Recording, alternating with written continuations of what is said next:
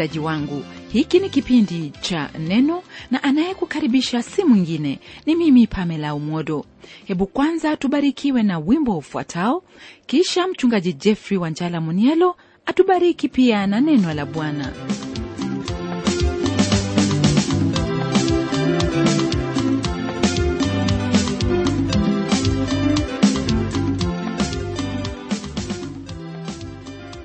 mojawapo ya mambo ambayo yamekuwa na utata katika maisha ya mwanadamu katika miaka ya hivi karibuni ni habari za mwanadamu na jinsi alivyoumbwa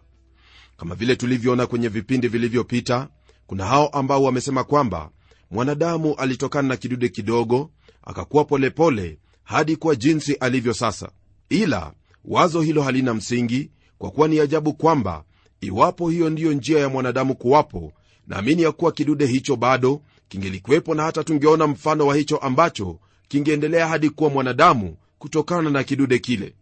kwa hivyo mawazo kama yale ni duni ambayo haitakiwi hata kidogo kuyawaza au kuyafikiria leo hii kwenye kipindi chetu napenda tutazame kutoka kwenye sura ya kwanza ya kitabu cha mwanzo kuanzia aya ya 26 habari zinazohusu kuumbwa kwa mwanadamu neno la mungu lasema hivi kwenye aya ya 26 ya kitabu hiki cha mwanzo kwenye sura ya kwanza mungu akasema na tumfanye mtu kwa mfano wetu kwa sura yetu wakatawale samaki wa baharini na ndege wa angani na wanyama na nchi yote pia na kila chenye kutambaa kitambaacho juu ya nchi kwenye aya hii twaona kwamba mungu anena katika wingi akisema na tumfanye mtu kwa mfano wetu maneno haya naweza kusema kuwa ni mbegu ya mafundisho ya ule utatu wa mungu licha ya kuwa hatuwezi kusema hivyo moja kwa moja bali kutokana na hayo ambayo twayapata katika mafunuo zaidi kwenye maandiko haya yani kwenye biblia ni msingi wetu kunena kwa jinsi hiyo mungu kwa kunena kwamba atamfanya mtu kwa mfano wake na sura yake ni thibitisho kuwa katika uumbaji aliamua kwamba mwanadamu atakuwa tofauti na viumbe vinginevyo vyote ambavyo ameviumba hii ni kwa kuwa mwanadamu siyo mfano au sura ya linginelo bali ni mfano na sura yake mwenyezi mungu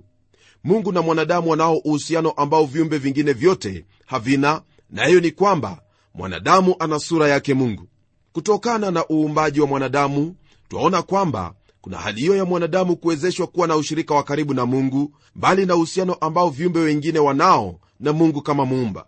kwenye aya ya 27 neno la mungu liendelea kwa kutwambia hivi mungu akaumba mtu kwa mfano wake kwa mfano wa mungu alimuumba mwanamme na mwanamke mwanamme na mwanamke aliwaumba haya ambayo tuyasoma ni mambo ya rahisi kueleweka kwa habari za jinsi mwanadamu alivyoumbwa kwa mara ya tatu neno la mungu linalotumika hapa lina maana ya kuumba pasipo kutumia hilo ambalo lipo hii ni kama ule uumbaji ambao twasoma kwenye sura ya kwanza aya ya kwanza kwenye kitabu hiki cha mwanzo ambapo neno la mungu lasema hivi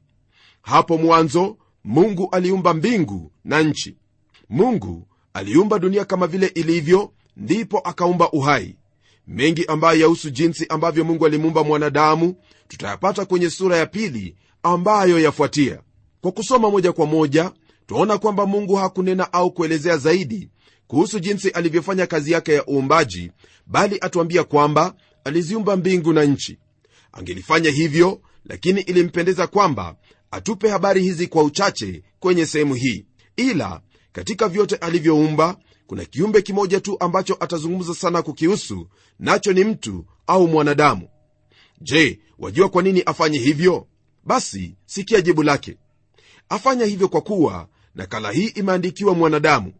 mungu amtaka mwanadamu afahamu ni wapi alikotoka na mwanzo wake u wapi ni kana kwamba mungu alimwambia mwanadamu hata sasa ya kuwa haina haja ya kuzingatia jinsi ambavyo ulimwengu na vyote vilivyomo vilivyoumbwa bali atafakari na kufikiria kuhusu hali yake na jinsi alivyoumbwa aya hii kwa hakika yanena nasi mambo makuu sana ambayo tutafanya vyema kuyatia moyoni neno lasema kwamba mungu akamumba mtu kwa mfano wake maandiko haya yatupa usemi wenye ukuu sana kwa hilo ambalo mungu alinena kutuhusu kama wanadamu hakika hakuna lingine linaloweza kuwa nzuri tena la ajabu kama hili ambalo twalisoma kwenye aya hii nawe waweza kujiuliza je maneno haya maana yake ni gani nam lile ambalo neno la mungu lanena hapa ni kwamba mwanadamu ni kama mungu yani katika utatu wake hili ndilo twalisoma kwenye kitabu cha wathesalonike wa kwanza sura ya tano aya ya 23 ambayo yasema hivi mungu wa amani mwenyewe awatakase kabisa nanyi nafsi zenu na roho zenu na mili yenu mhifadhiwe muwe kamili bila lawama wakati wa kuja kwake bwana wetu yesu kristo haya ni kweli ila kwenye sura ya pili mara tutakapofikia tutaona kwamba maana yake ni zaidi ya hili ambalo tulisomalo kwenye kitabu hiki cha wathesalonike wa kwanza habari za mwanadamu kuwa katika mfano na sura yake mungu naamini kwamba yanena kuhusu hali ya mwanadamu jinsi ajitambua kuwa ni nani pamoja na nafsi yake na uamuzi ambao aweza kufanya bila ya kushurutishwa hili msikilizaji ndilo jambo ambalo lafanya mwanadamu kuwa tofauti kabisa na viumbe vinginevyo zaidi naweza kusema kwamba mfano na sura ni maneno mawili ambayo yana maana ya kufanana kwa kuwa yote yahusu utu na hali ya kiroho ambayo mungu na mwanadamu wanayo yani kama vile nimetaja hali hiyo ya kujisikia na kujifahamu kujua kwamba kuna mungu uhuru uwajibikaji na majukumu kunena kutambua kati ya hilo ambalo ni sawa na lisilo sawa miongoni mwa mengine hata wasomi wengine wamesema kwamba mfano au sura hiyo ya mungu katika mwanadamu ni hali hiyo ya kiroho ya mwanadamu kwa upande mwingine kama vile tulivyosoma twaona kwamba mwanadamu atawala na kuumba kwa njia hiyo ya kuzaana na kwa jinsi hiyo kuwa na mfano wake mungu kwa haya swali ambalo lipo ni hili je mfano wa mungu katika mwanadamu yahusu mwili wake ukweli ndiyo huu hapa ya kuwa hatuwezi kutafsiri mfano au sura ya mungu kwa jinsi hiyo na wazo kama hilo ni lazima kukataliwa moja kwa moja hili lakataliwa kwa sababu moja maalum nayo ni kwamba kwenye neno la mungu kama vile ilivyo katika sehemu nyinginezo twafahamishwa kwamba mungu ni roho haya waweza kuyasoma katika kitabu cha injili ya yohana sura ya 4 aya ya 24 na hicho kitabu cha nabii isaya sura ya 31 aya ya 3 pamoja na hii ni kile kitabu cha wafalme wa kwanza sura ya nane ya 27 kwa hivyo jambo lolote ambalo lahusu habari za kuwa kwa mfano na sura yake mungu ni mambo ambayo yahusu au kukaribiana na haliyo ya kiroho na hayo niliyokuwa nimetangulia kunena kwayo hapo awali nitataja mifano michache tena ili umakinike kwa hili ambalo na kuelezea twasoma kwenye neno la mungu ya kuwa mungu ni upendo upendo ni jambo ambalo mwanadamu ashuhudiwa kuwa nalo pia lingine ni kwamba mungu ajali walio wake nalo hilo mwanadamu analo kwa hivyo ni katika mambo kama haya na mengineyo ndipo twaona na kuelewa kwamba mungu alimumba mwanadamu kwa mfano na sura yake mwenyewe aya hii yatuambia kwamba mungu alimumba mwanamme na mwanamke ila hakuna maelezo zaidi kuhusu jinsi alivyofanya kazi hiyo habari zaidi ya jinsi mungu alimuumba mwanadamu tutapata kama vile nimekwambia kwenye sura ya pili ya hiki kitabu cha mwanzo ni kwa msingi wa hili ndipo nasema kwamba mungu hakukusudia kutupa kila chembe ya maelezo ya kazi yake ya uumbaji na kwa ufahamu huo twarudia kweli kuu ambayo ipo kwenye sura ya 11 ya kitabu cha webrania aya yake ya tatu ambapo neno la mungu lasema hivi kwa imani twafahamu ya kuwa ulimwengu uliumbwa kwa neno la mungu hata vitu vinavyoonekana havikufanywa kwa vitu vilivyo dhahiri rafiki yangu lolote ambalo twaliona sasa hivi hakuna hata moja ambalo mungu alitumia chochote ili kulifanya bali viliumbwa sio kwa vitu vilivyo dhahiri yani hakuna chochote ambacho kilitumika katika uumbaji wake hakuna njia ambayo tuweza kuelezea jinsi ambavyo mungu alifanya kazi hiyo ila kuipokea kama vile neno la latuambia kwa imani kwa kawaida mawazo yetu huanza kwa kitu fulani ila katika biblia mungu aanza bila chochote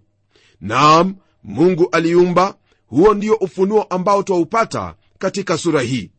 tukigeukia aya ya 28 neno la mungu laendelea kwa kutwambia hivi mungu akawabarikia mungu akawaambia zaeni mkaongezeke mkaijaze nchi na kuitiisha mkatawale samaki wa baharini na ndege wa angani na kila kiumbe chenye uhai kiendacho juu ya nchi rafiki msikilizaji lile ambalo twasoma kwenye maandiko haya ni mambo makuu sana kwa kuwa neno la kwanza kutoka kwenye kinywa cha mungu kwa mwanadamu ni baraka baraka hii yajiendeleza katika kule kuzana na kuitiisha nchi na kutawala mengine yote ambayo yalitangulia kuumbwa hili ni jambo ambalo atarudia tena yani kumwagiza mwanadamu kuzaa na kuijeza nchi na kuitiisha hapo atakapomuumba mwanamke tukiwaza habari za mungu kumuumba mwanadamu kuna karibia njia nne ambazo alitumia kwanza ni wakati huo ambapo alimuumba adamu kisha njia ya pili ni jinsi alivyomuumba hawa halafu njia ya tatu ni jinsi yesu alivyokuja katika jamii ya mwanadamu na mwisho ni njia hiyo ya kuingia katika jamii ya mwanadamu kwa kuzaliwa la kusikitisha ni kwamba njia hii ya nne ambayo ni tendo la ndoa sasa hivi lafanywa kwa jinsi ambayo mungu hakukusudia mwanadamu kwa njia nyingi na hasa katika kizazi hiki ametumia njia hii kwa kutenda uchafu na mambo yaliyo machukizo mbele zake mungu nami sitakosa kukwambia kwamba kila anayetenda uasherati na uzinzi au uchafu wowote ule kama huo hukumu ya mungu ii juu yake mungu alimuumba mwanadamu kwa mfano na sura yake na kwa kufanya hivyo alimuumba akiwa binafsi jambo ambalo laonekana kwa mwanadamu kuwa na nafsi hiyo ambayo haiwezi kuharibika mwanadamu ajifahamu kuwa ni nani na hivyo aweza kuchagua hilo ambalo ataka kwa kila jambo katika maagizo yake kwa mwanadamu mungu alimwambia kwamba azaye na kuongezeka katika nchi neno ambalo atumia katika agizo hilo lina maana ya kujaliza tena ambalo latuletea wazo kwamba hapo awali kulikuwepo na viumbe vilivyokuwepo katika dunia ila kabla ya mwanadamu kuumbwa havikuwepo tena vilikuwa vimeondolewa kabisa zaidi ni kwamba katika agizo hili ni vyema ufahamu kuwa limetajwa mara mbili tu la kwanza likiwa kwa adamu na pili kwa nuhu agizo hili halikuwa kwao tu kama watu binafsi kwa kuwa adamu agizo hilo lilikuwa lake kwa sababu yeye ndiye baba ya wote wenye mwili na kwa nuhu kutokana na ile gharika na watu kufa ilimbidi kuendeleza uzao wa mwanadamu tena kwa hivyo agizo hili si kwa watu binafsi maana siamini hata kidogo kwamba mungu amewaagiza watu kuzaa kama wawezavyo ni lazima kufahamu haya na kufanya kila uwezalo kuzaa hao watoto ambao waweza kuwapa malezi bora katika kila hali twamwona mungu akiagiza jamii inayomcha kutekeleza jukumu hilo huu ni mfano wa jinsi ambavyo katika nyumba ambamo kuna wazazi walio na kicho cha bwana katika malezi ya watoto wao hao watoto wiga mfano wao na kuendeleza kicho cha bwana katika jamii zao agizo lingine kwa mwanadamu ni kwamba atiishe nchi na kutawala katika hili twaona uhuru kwa kiwango fulani ambao mungu ampa mwanadamu hasa ikiwa kwamba mwanadamu afanyika kuwa mungu wa dunia hii au mtawala wayo utawala ambao anena kuhusu pia pamoja na kuitisha nchi twaweza kusema kwamba ni katika yote ambayo tumeona katika miaka hivi karibuni jinsi maarifa ya mwanadamu yamemsaidia kwa njia moja au nyingine utawala huu na kutiisha nchi ni jambo ambalo lilitokana moja kwa moja na uhusiano wake na mungu hasa ikiwa kwamba ameumbwa kwa mfano na sura yake mwanadamu kama vile neno hili la mungu lanena jukumu lake baada ya kumbwa ilikuwa ni utawala wa dunia hii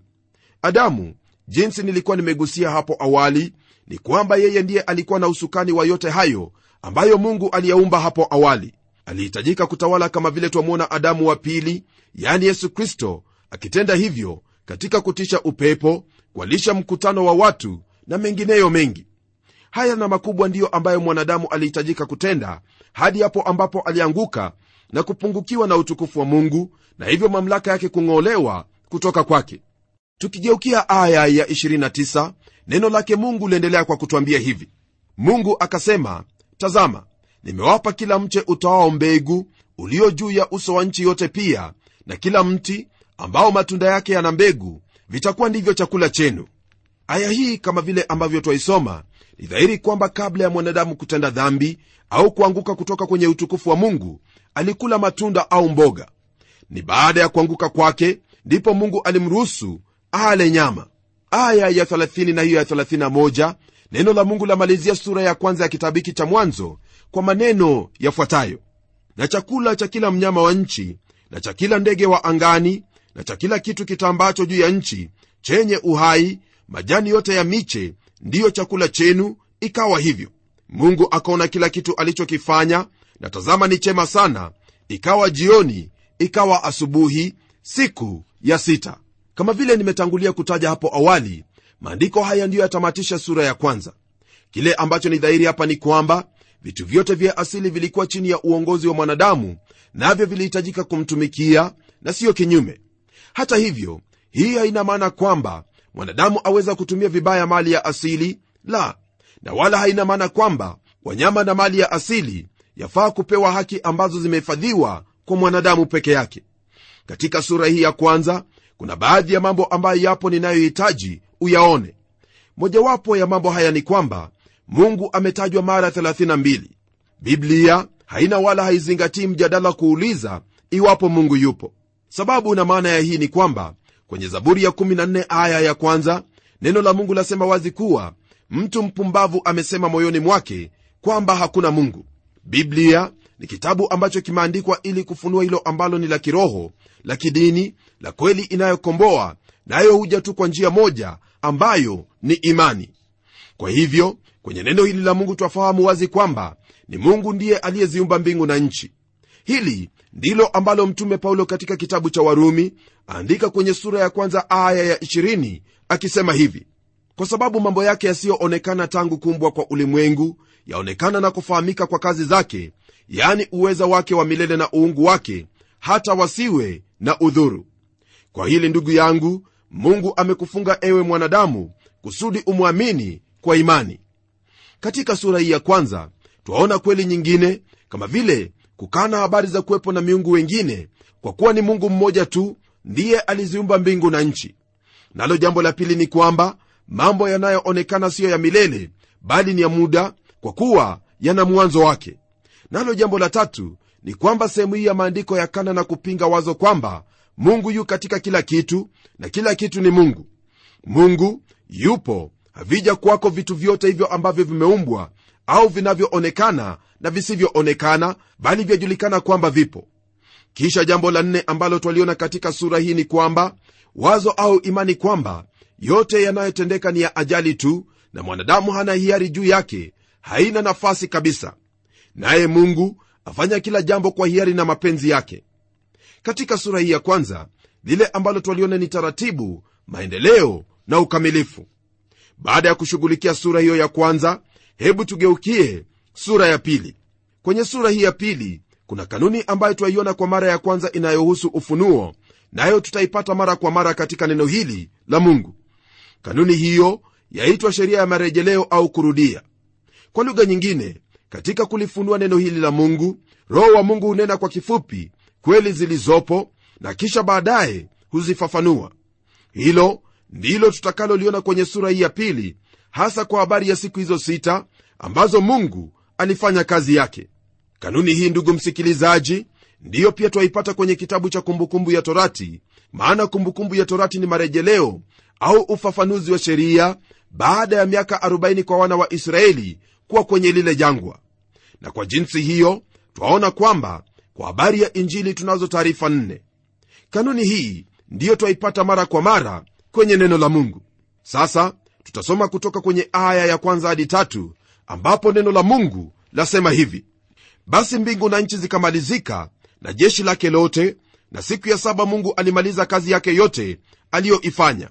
akastarehe siku ya saba akaacha kufanya kazi yake aliyoifanya mungu akaibariki siku ya saba akaitakasa kwa sababu siku hiyo mungu alistarehe akaacha kufanya kazi yake yote aliyoiumba na kuifanya jambo ambalo nataka tulizingatie sana kwenye aya hizi tatu je ina maana ya nini neno la mungu linaposema kwamba mungu alistarehe je ina maana kwamba mungu alikuwa amechoka kiwango cha kupumzika kwenye siku hiyo ya saba iwapo utawaza kwa jinsi hiyo basi mwenzangu fahamu kwamba umekosea mungu alistarehe akaacha kufanya kazi yake yaani baada ya kufanya kazi yake kwa siku hizo sita aliona kazi yake kuwa ni nzuri na hakukwepo na lingine la kufanya kazi yake ilikuwa imekamilika kikamilifu na kwenye kitabu cha waibrania neno la mungu lasema kwamba kama waumini twafaa kuingia katika sabato yake mungu twaingia katika ukombozi wake mkamilifu ambao ameufanya kwa njia ya yesu kristo kwa ajili yetu yeye kristo alikufa msalabani zaidi ya miaka 2 iliyopita kwa ajili yako nami naye kutokana na hilo ambalo alitenda atupa njia ya kuingia katika pumziko lake au starehe yake mungu ambayo hasa ni ukombozi tunaoupata wa milele hata milele ndiposa neno la mungu kwenye kitabu cha warumi sura ya tano aya ya kwanza twapata maneno haya basi tukiisha kuhesabiwa haki itokayo katika imani na tuwe na amani kwa mungu kwa njia ya bwana wetu yesu kristo rafiki yangu hakuna lingine lolote ambalo twahitaji kutenda ili tuokolewe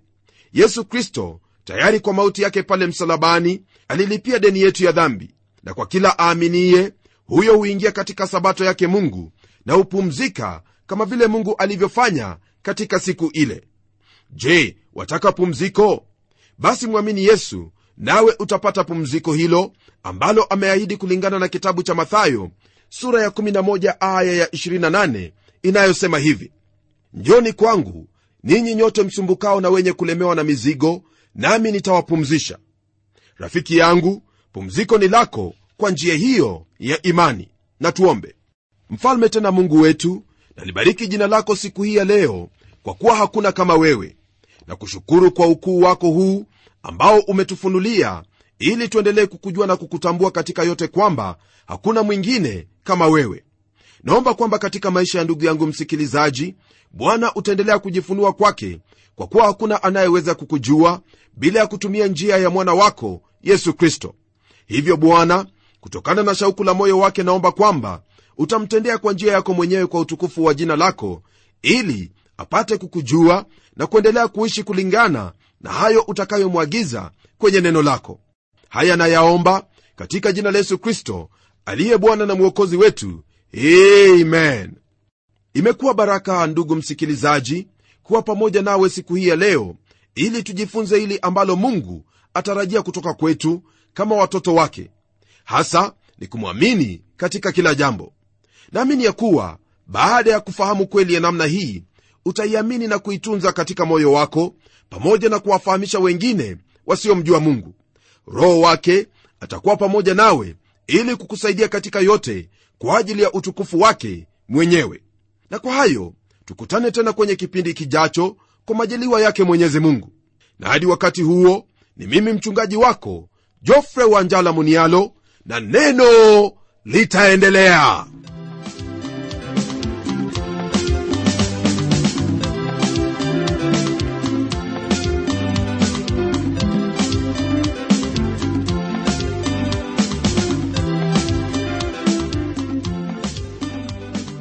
Kufikia hapo, msikilizaji wangu, najua kwamba baraka umezipokea, na iwapo una swali au pendekezo, uitume kwa anwani ifuatayo: Transworld Radio, sanduku la posta ni 21514 Nairobi, kisha uandike code namba ambayo ni 00505 Kenya. Nitarudia tena, Transworld Radio, sanduku la posta ni 21 514 Nairobi, kisha uandike code namba ambayo ni 00505 Kenya. Hebu tukutane tena kwenye kipindi kijacho kwa mibaraka zaidi. Ni mimi mtayarishi wa kipindi hiki Pamela Omodo nikikuaga kwa heri, na neno litaendelea.